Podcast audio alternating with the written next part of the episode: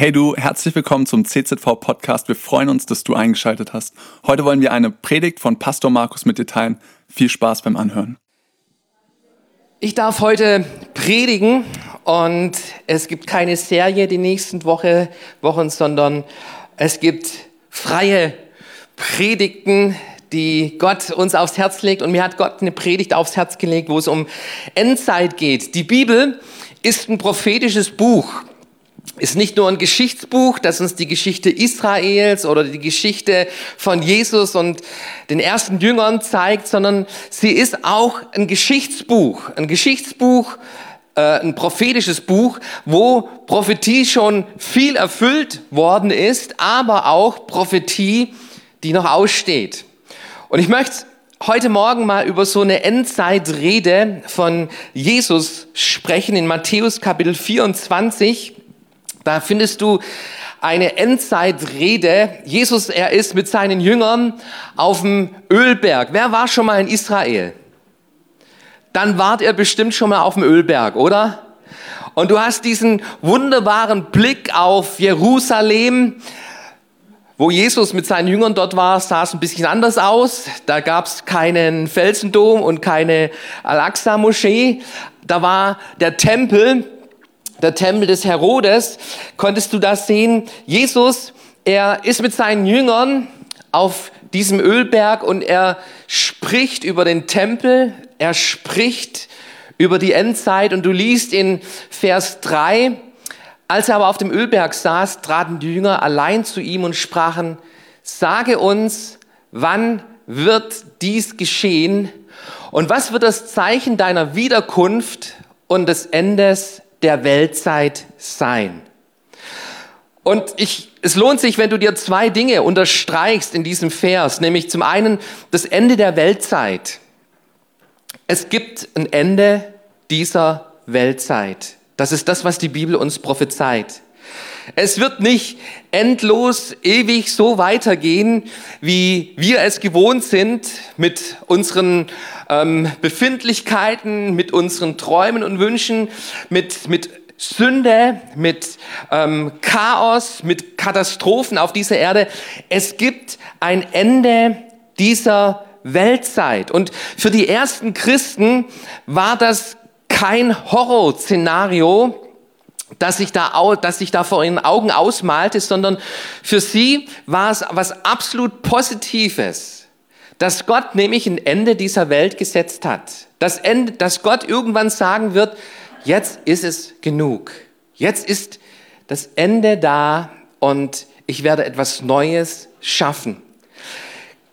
Das ist eine frohe Botschaft. Das ist Teil der frohen Botschaft dass wir nämlich nicht nur auf ewiges Leben hoffen können, sondern auch, dass, dass all das Leid auf dieser Erde, all das Chaos, all die Not, all das Schreckliche, was das Leben auf unserer Welt, auf unserer Erde aus, ausmacht, dass es eines Tages zu Ende kommen wird. Und Gott, Gott will dadurch Hoffnung schenken. Er zeigt uns dadurch, dass Gott uns, dass Gott es am Ende zum Guten führen kann. Und es zeigt uns aber auch, dass wir Menschen es nicht schaffen. Es nicht schaffen, Frieden auf dieser Erde zu bringen, die Probleme dieser Welt zu lösen. Wir Menschen, wir schaffen es nicht. Es braucht Gott. Gott, der all dem ein Ende macht. Das ist das eine, was dieser Vers uns mitteilt. Das zweite, was in diesem Vers drin steckt, sind Zeichen. Was, ist, was sind Zeichen der Wiederkunft?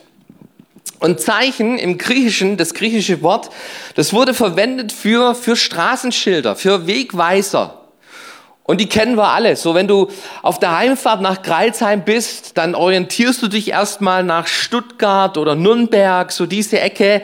Da liegt schon mal Greilsheim, das sind die unsere Wegweiser. Dann kommt irgendwann Ulm, dann kommt irgendwann Würzburg und irgendwann kommt Ausfahrt Dinkelsbühl, Kirchberg. Weiß nicht, von welcher Richtung du gerade denkst, aber wir, wir kennen Wegweiser und wir wissen, diese Wegweiser, die führen uns zum Ziel. Die bringen uns zum Ziel, die bringen uns nach Hause. Und genau so stellen die Jünger Jesus eben diese Frage, was sind Zeichen deiner Wiederkunft? Und lass uns erstmal so diese Zeichen anschauen, von denen Jesus hier in diesen Versen spricht. Jesus in Kapitel 24, da spricht er über den Tempel und Jesus spricht, wahrlich, hier wird kein Stein auf dem anderen bleiben, der nicht abgebrochen wird.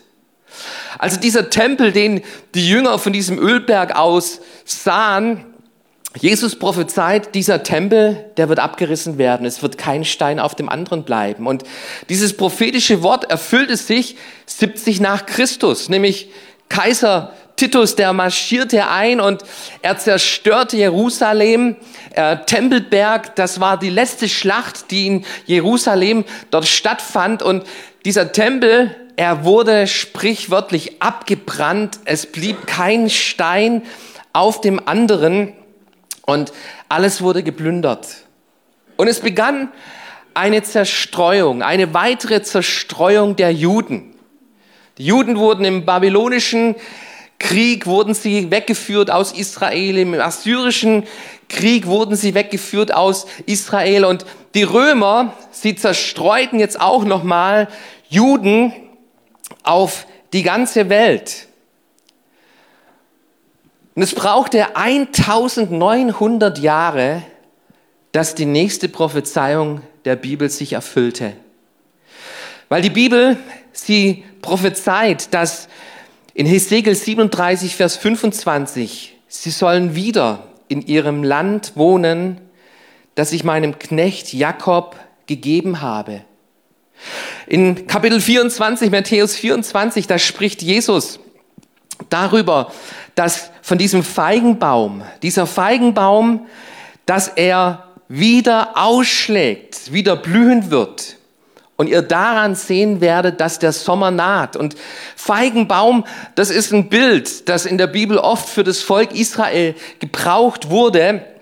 Also selbst Jesus spricht von diesem Feigenbaum, dass es wieder blühen wird. Nach dieser Zerstörung des Tempels, nach dieser Zerstreuung des Volkes Israels, wird es wieder eine Zeit geben, wo Israel wieder eine Rolle spielen wird auf unserer Landkarte, in unserer Politik.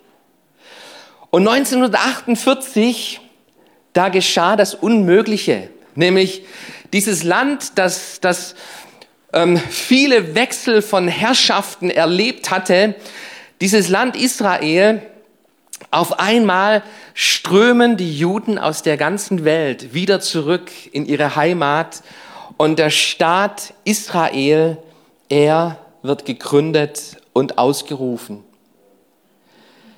Israel, wenn es um die Zeichen der Wiederkunft Jesu geht, wenn es um Zeichen der Endzeit geht, dann musst du auf Israel schauen, lieber Freund, lieber Bruder. Dann musst du auf Israel schauen. Israel ist der Weltzeiger Gottes an seiner Uhr. An diesem Volk Israel kannst du ablesen, wie es bestellt ist um unsere Welt. In der Bibel gibt es noch andere Prophetien in Bezug auf Israel, nämlich Sacharja Kapitel 12, Vers 2, wo die Bibel uns zeigt, dass Israel, Jerusalem, zum Taumelkelch für alle Völker ringsum werden wird. Israel ein Taumelkelch, ein, ein Zankapfel.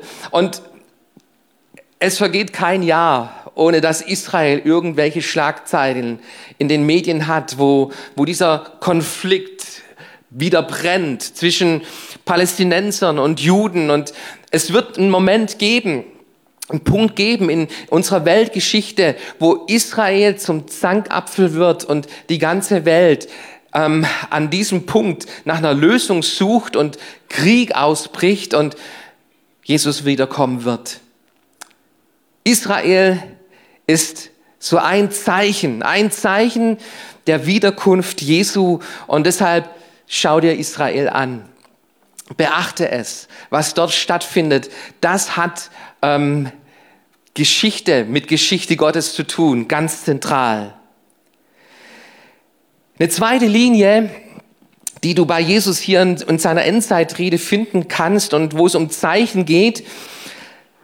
Jesus, er spricht über Katastrophen als Zeichen seiner Wiederkunft. Er spricht in Vers 6 und 7 von Kriegen. Ihr werdet von Kriegen und Kriegsgerichten hören. Habt Acht, erschreckt nicht, denn dies alles muss geschehen, aber es ist noch nicht das Ende. Und es gab noch keine Zeit ohne Krieg. Wisst ihr das? Es gab noch keine Zeit auf unserer Welt ohne Krieg. Allein aktuell auf, auf fünf Kontinenten in unserer Welt herrscht Krieg. Und wir erleben es jetzt hautnah wieder, nämlich in Europa, auf unserem Kontinent. Und ähm, Menschen, die uns lieb sind, wo, wo, wo nahe sind, wo, wo Beziehungen da sind mit unserem Land, plötzlich merken wir, wie, wie ein Krieg aufbrechen kann, wie ein Krieg uns alle schockt und in Bann nimmt. Und Jesus sagt, das ist noch nicht das Ende, wenn ihr von Kriegen hören werdet. Jesus, er spricht von Hungersnöten. In Vers 7, da heißt es, es werden Hungersnöte, Seuchen und Erdbeben geschehen. Hungersnöte kaum vorstellbar in unserer heutigen Zeit. Unsere Supermärkte sind immer noch gefüllt. Aldi, Lidl, Kaufland versorgen uns. Unsere Bäcker haben immer noch das Brot für uns. Aber der Welthungerindex 2021, er besagt, dass wir massive Hungersnöte wieder haben. Jeder Zehnte auf unserer Welt hungert. Hauptursachen sind Kriege und Konflikte, der Klimawandel, aber auch die Corona-Pandemie. Und der Kampf gegen Hunger, er verlaufe viel zu langsam, sagt die Welthungerhilfe. Es gibt Kriege, Kriege mit Waffengewalt, aber es gibt auch andere Kämpfe in unserer Welt, nämlich Menschen kämpfen ums tägliche Überleben dass sie genug zum Essen haben. Kaum vorstellbar in unserer heutigen Zeit, dass es immer noch das gibt, Hunger auf unserer Erde. Die Bibel spricht hier, Jesus spricht hier von Seuchen. Auch das fand ich interessant, so mit Corona, als Corona ausgebrochen ist, Seuchen, da dachten wir, die sind schon längst irgendwo ähm, Geschichte die Pocken haben wir besiegt, die Pest, die Cholera. Und auf einmal hat uns Corona ganz neu in den Griff genommen und die ganze Welt irgendwo durchseucht und durchzogen. Jesus spricht über ähm, Kräfte des Himmels, dass Kräfte des Himmels erschüttert werden und das Ende ist noch nicht da. All diese Dinge, die gab es schon immer. Es gab schon immer Kriege, es gab schon immer Hungersnöte, es gab schon immer Erdbeben, es gab schon immer Seuchen auf unserer Erde, das gab es schon immer. Aber schau mal hinein in, in die Wortwahl, die Jesus hier verwendet. Nämlich in Vers 8 sagt er, dies alles ist der Anfang der Wehen. Wenn es um Wehen geht, dann bin ich froh, dass ich keine Frau bin sage ich euch offen und ehrlich. Ich habe es viermal live erlebt. Bei einem Mal, da war ich auf einer Jugendfreizeit, konnte leider nicht dabei sein. Aber viermal habe ich es live erlebt, wie eine Frau ihr Baby zur Welt bekommt. Und ich glaube, es gibt keine schlimmeren Schmerzen als so ein Schmerz. Also meine Frau, die hat, hat, hat geschrien, hat geschrien vor Schmerz. Und ich erinnere mich noch beim ersten Mal, beim ersten Kind, da machst du dich ja noch ein bisschen mehr verrückt als bei Kind Nummer 5, Kind Nummer 5, ach, das, das kommt schon irgendwie, ja. Aber Kind Nummer 1, das war was Besonderes und wir lagen abends im Bett, so 22 Uhr und meine Frau sagt auf einmal, ich glaube, ich habe Wehen. Das tut weh. Und ich echt, was soll man machen? Und ähm, ja, wir, wir, wir rufen mal, wir rufen mal im Krankenhaus an. Und haben angerufen im Krankenhaus und die Hebamme am anderen Apparat, die fragte, wie oft kommen denn die Wehen? Und meine Antwort war, keine Ahnung, müssen wir jetzt noch messen? Ja, messen Sie mal die Abstände der Wehen. Und dann melden Sie sich wieder. Und wir haben gemessen und hey, das, das waren 15 Minuten, bis die nächste Wehe kam. Und ich ruf, rief wieder an und die Hebamme sagte, und ja, 15 Minuten. Und die Hebamme sagte, ach, das dauert noch entspannt sein, tun Sie Ihrer Frau was Gutes, kümmern Sie sich um Ihre Frau und seien Sie da für Ihre Frau.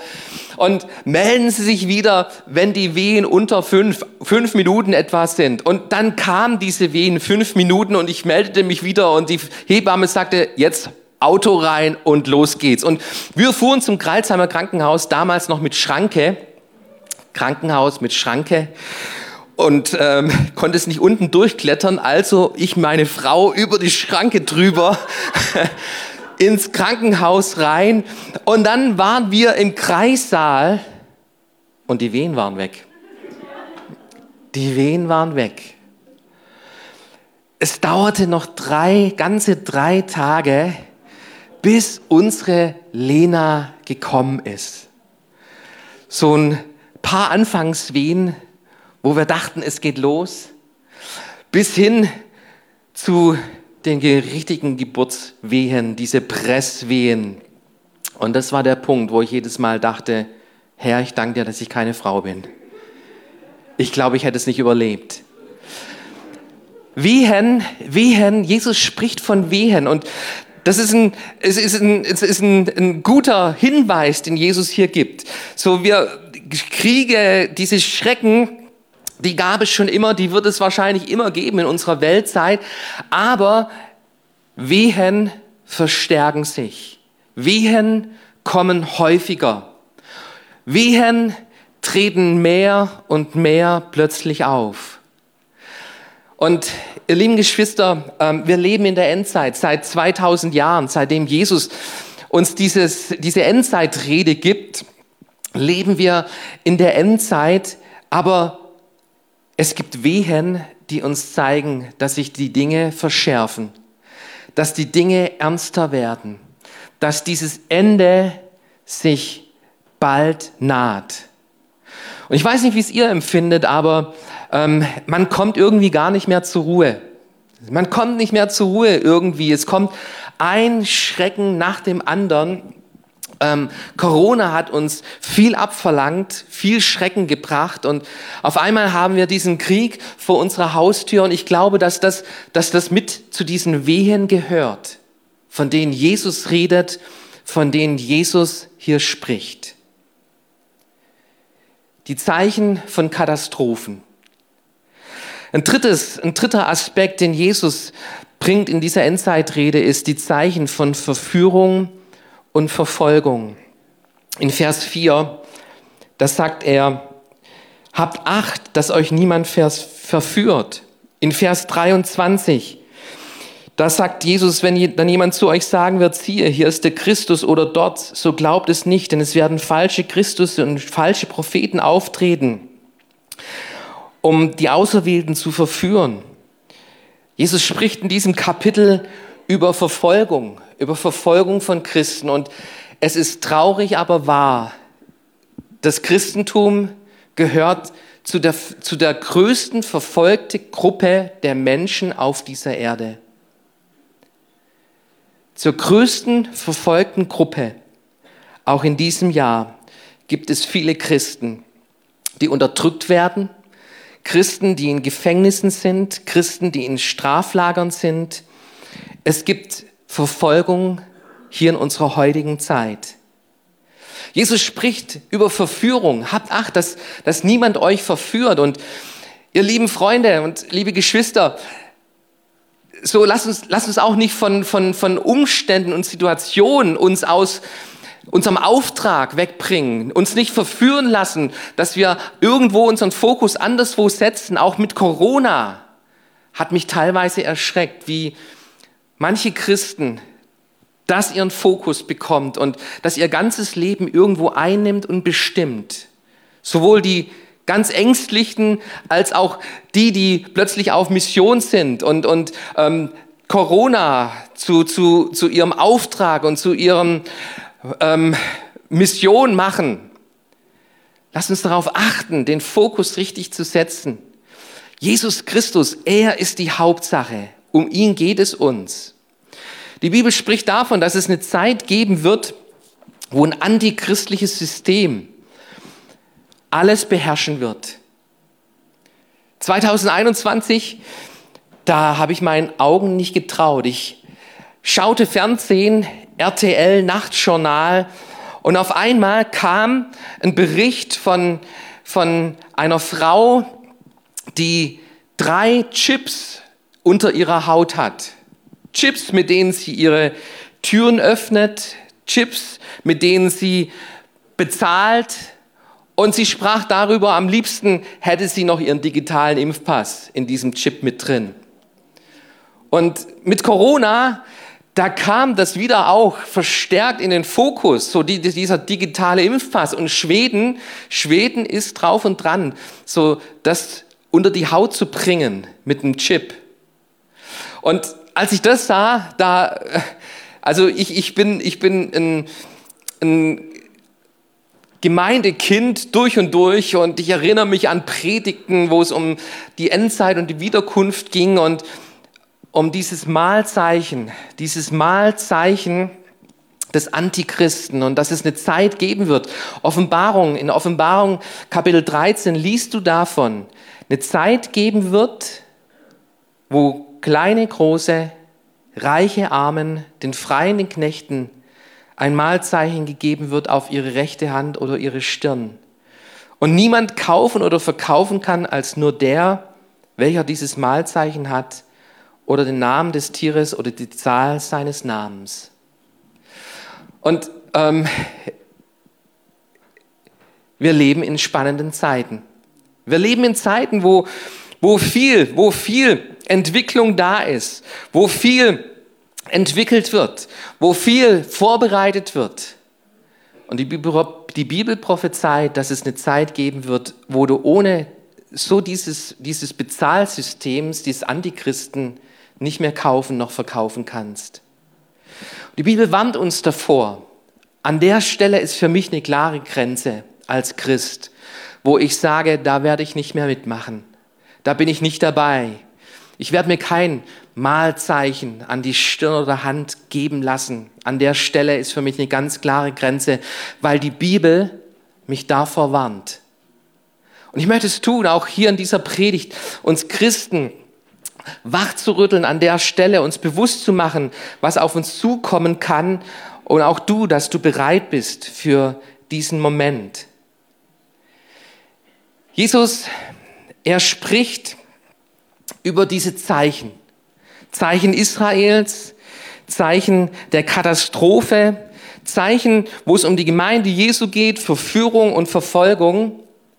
Und wir Menschen, wir, wir schauen gern auf Zeichen.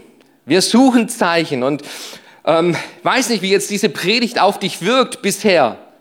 Ich möchte dir aber keine Angst machen. Ich möchte, möchte dir nicht irgendwie ein Schreckensszenario ausmalen, sondern ich möchte dir mitgeben, worum es unserem Herrn Jesus Christus geht.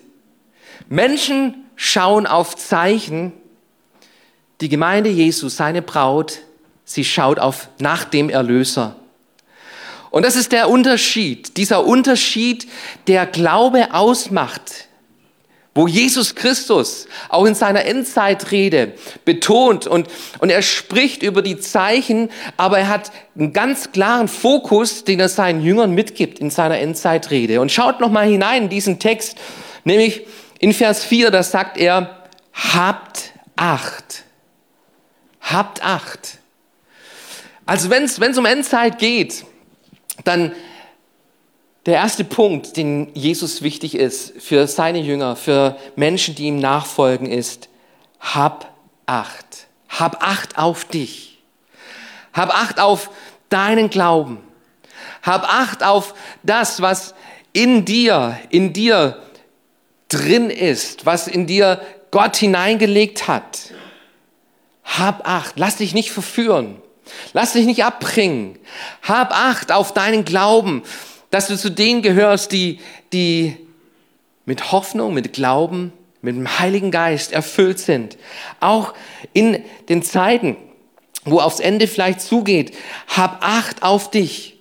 Wie ist deine Beziehung mit Jesus? Wie ist dein Glaubensleben? Wie ist deine Leidenschaft für Gott, für sein Reich? Hab Acht darauf. Hab Acht auf dich, auf dein Leben, auf deinen Glauben. Das ist das, was, wo Jesus den Punkt setzt mit seiner Endzeitreden. Habt Acht. Das zweite, was er den Punkt setzt, ist, dass wir uns nicht erschrecken sollen. Erschreckt nicht in Vers 6. Ihr werdet von Kriegen und Kriegsgerichten hören. Habt Acht. Erschreckt nicht. Bei Acht haben, da geht's um, um das, was, was in dir los ist, was dein Fokus ist, wo dein Glaube verwurzelt ist, wo du dich festgemacht hast mit, mit deinem Herzen, mit deinem Glauben. Wenn es um Erschrecken geht, dann geht es um die äußeren Dinge, die auf dein Leben einprasseln. Erschrecken, das sind, sind, sind so, so Punkte, Situationen, Nachrichten vielleicht sogar, Kriegstreiben, die einen erschrecken können. Und Jesus sagt, erschreckt nicht. Erschreckt nicht, wenn, wenn das alles geschieht. Erschreckt nicht.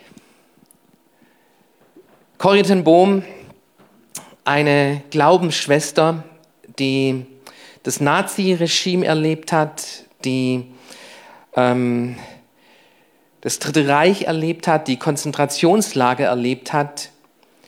Von ihr stammt ein Zitat und ihr Zitat heißt, wenn du dir die Welt anschaust, wirst du verzweifelt sein. Wenn du nach innen schaust, wirst du deprimiert sein. Aber wenn du auf Christus schaust, wirst du zur Ruhe kommen. Und lieber Freund, lieber Bruder, liebe Schwester, in unseren Zeiten, in denen wir leben, ich habe einen Ort, einen Ort meines Glaubens gefunden, wo ich Ruhe erlebe, wo ich Frieden erlebe, wo ich Kraft bekomme, wo ich Freude erlebe. Und das ist nämlich bei meinem Herrn Jesus Christus. Ich, ich brauche diese Momente mehr denn je in meinem Alltag, wo ich mich abschalte von all dem Treiben, von all dem Trubel, von all dem Chaos in unserer Welt, abschalte und bewusst, bewusst mir Zeit nehme für Jesus Christus. Und in sein Wort hineinschaue, auf ihn höre, auf die Stimme des Heiligen Geistes achte. Und wenn ich auf die Stimme meines Gottes höre, dann höre ich immer wieder, erschrick nicht. Erschrick nicht. Und das ist das, was Jesus seinen Jüngern sagt und was Jesus auch dir und mir hier sagt. Wir sollen nicht erschrecken. Ein dritter Punkt, den Jesus seinen Jüngern mitgibt. Wer ausharrt bis ans Ende, der wird gerettet werden. Vers 13, kannst du das nachlesen? Es geht um Ausharren, nicht aufgeben, treu bleiben, standhalten. Nicht resignieren, nicht wegrennen, nicht in, in Panik verfallen, sondern ausharren, dran zu bleiben. Ihr lieben Freunde, wir wissen, wie diese Welt ausgehen wird. Wir kennen das Ende. Es macht einen riesen Unterschied. Ähm, Wenn es bei uns um einen Familienfilm geht, den wir gemeinsam anschauen wollen, dann schauen wir gern ab und zu mal den Trailer an. Das ist so ein kurzer Abriss über den Film, der den Einblick in den Film gibt. Und es gibt manche Filme, da ist der Trailer so klar, da brauchst du den Film gar nicht mehr anschauen. da brauchst du den Film gar nicht anschauen, du weißt schon, wie es Ende ist. Und so mein Teenager-Junge, der sagt, oh, gar keinen Bock mehr jetzt den Film anzuschauen, den Trailer schon gesehen. Ihr lieben Freunde, wir kennen den Trailer. Den Trailer von Jesus Christus. Allein mit Matthäus Kapitel 24, da zeigt er uns, dass es ein Ende dieser Weltzeit geben wird. Aber er sagt hart aus, harre aus bis zum Ende, bleib treu, halte fest. Am Ende kommt unser Erlöser Menschen schauen nach Zeichen. Die Gemeinde Jesu, sie schaut nach dem Erlöser. Wenn es hart ist in deinem Leben, dann schau auf den Erlöser. Wenn du krank bist, dann schau auf den Erlöser. Wenn es gerade schwer ist, finanziell, mit anderen Herausforderungen in deinem Leben, dann schau auf den Erlöser. Wir suchen den Erlöser und an ihm halten wir uns fest.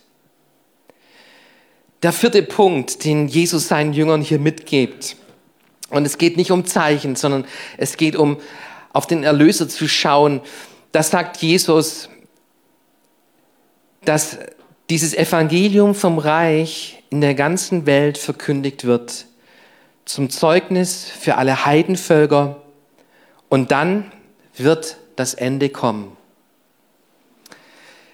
Das Kennzeichen von echten Christen, das Kennzeichen von Gemeinde Jesu ist, dass das Evangelium verkündigt wird. Lieben Freunde, wir verkündigen das Evangelium. Wir verkündigen nicht Corona, wir verkündigen nicht Krieg, wir verkündigen nicht irgendwelche andere Dinge, sondern unser Auftrag ist, das Evangelium zu verkündigen. Bis an das Ende dieser Erde. Gerade ist ein ganzes Team von uns in Costa Rica. Und liebes Team, wenn ihr es schaut, vielleicht später liebe Grüße an Costa Rica. Unsere Missionare sind dort und ein Team von elf Männern und Frauen aus unserer Gemeinde sind dort und sie bauen gerade dort Reich Gottes und das Evangelium wird verkündigt. Halleluja. Wir sind, wir sind dabei. Wir wollen an diesem Auftrag festhalten. Und ihr lieben Freunde, dieses Jahr haben wir wieder Evangelisation an Ostern, die Karwoche von Sonntag bis Karfreitag, haben wir Evangelisation wieder hier bei uns im Haus mit Mario Wahnschaffe. Warum? Weil unser Auftrag ist, das Evangelium zu verkündigen. Und wir wollen es tun. Wir wollen für Kranke beten. Gemeinde soll ein Ort sein, wo man nicht Angst vor Krankheit haben muss, sondern ein Ort, wo Kranke gesund werden. Wir glauben daran, dass Jesus Christus heute noch Menschenleben verändert, dass es Hoffnung gibt, egal was kommt. Das ist das Thema unserer Evangelisation. Wir halten fest an diesem Evangelium, wir verkündigen des Evangeliums unserer Stadt, den Menschen unserer Stadt und wir wissen, dass Jesus Christus der Retter ist. Er ist der Retter, er ist der Erlöser.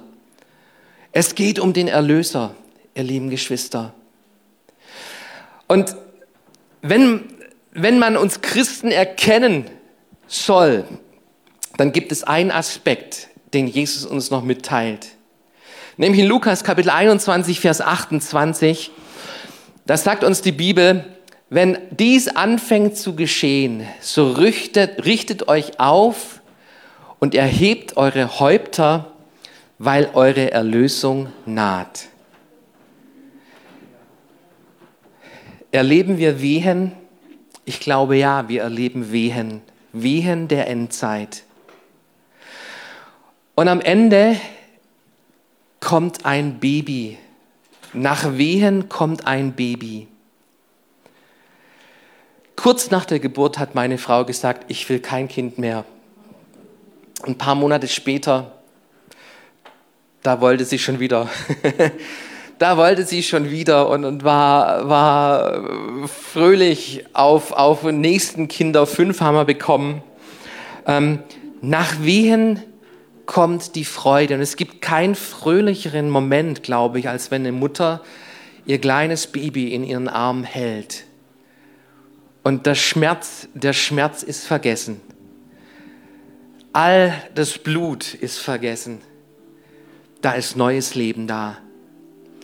Und wir Christen, wir schauen nicht auf den Schmerz. Wir erleben den Schmerz, wir, wir, wir bekommen die Wehen mit, aber wir schauen auf den Erlöser. Wir wissen, wer da kommt und was kommt. Nämlich wir haben Jesus Christus als unseren Erlöser und Retter. Und ich möchte uns heute Morgen ganz neu so bewusst machen, nicht deprimiert, nicht ängstlich und traurig zu sein, nicht niedergeschlagen, sondern unsere Häupter zu erheben. Richtet euch auf. Richtet euch auf. Richte dich auf, liebe Schwester, lieber Bruder. Richte deinen Glauben auf. Halte fest. Harre aus. Erschreck dich nicht. Hab Acht auf deinen Glauben, auf deinen Fokus. Hab Acht. Halte fest, richte dich auf und schau nach oben. Schau nach oben, schau auf Jesus Christus. Cool, dass du dir unsere Predigt angehört hast. Wir hoffen, sie hat dir geholfen und wir wollen dich ermutigen, auch während der Woche Teil einer Kleingruppe zu werden.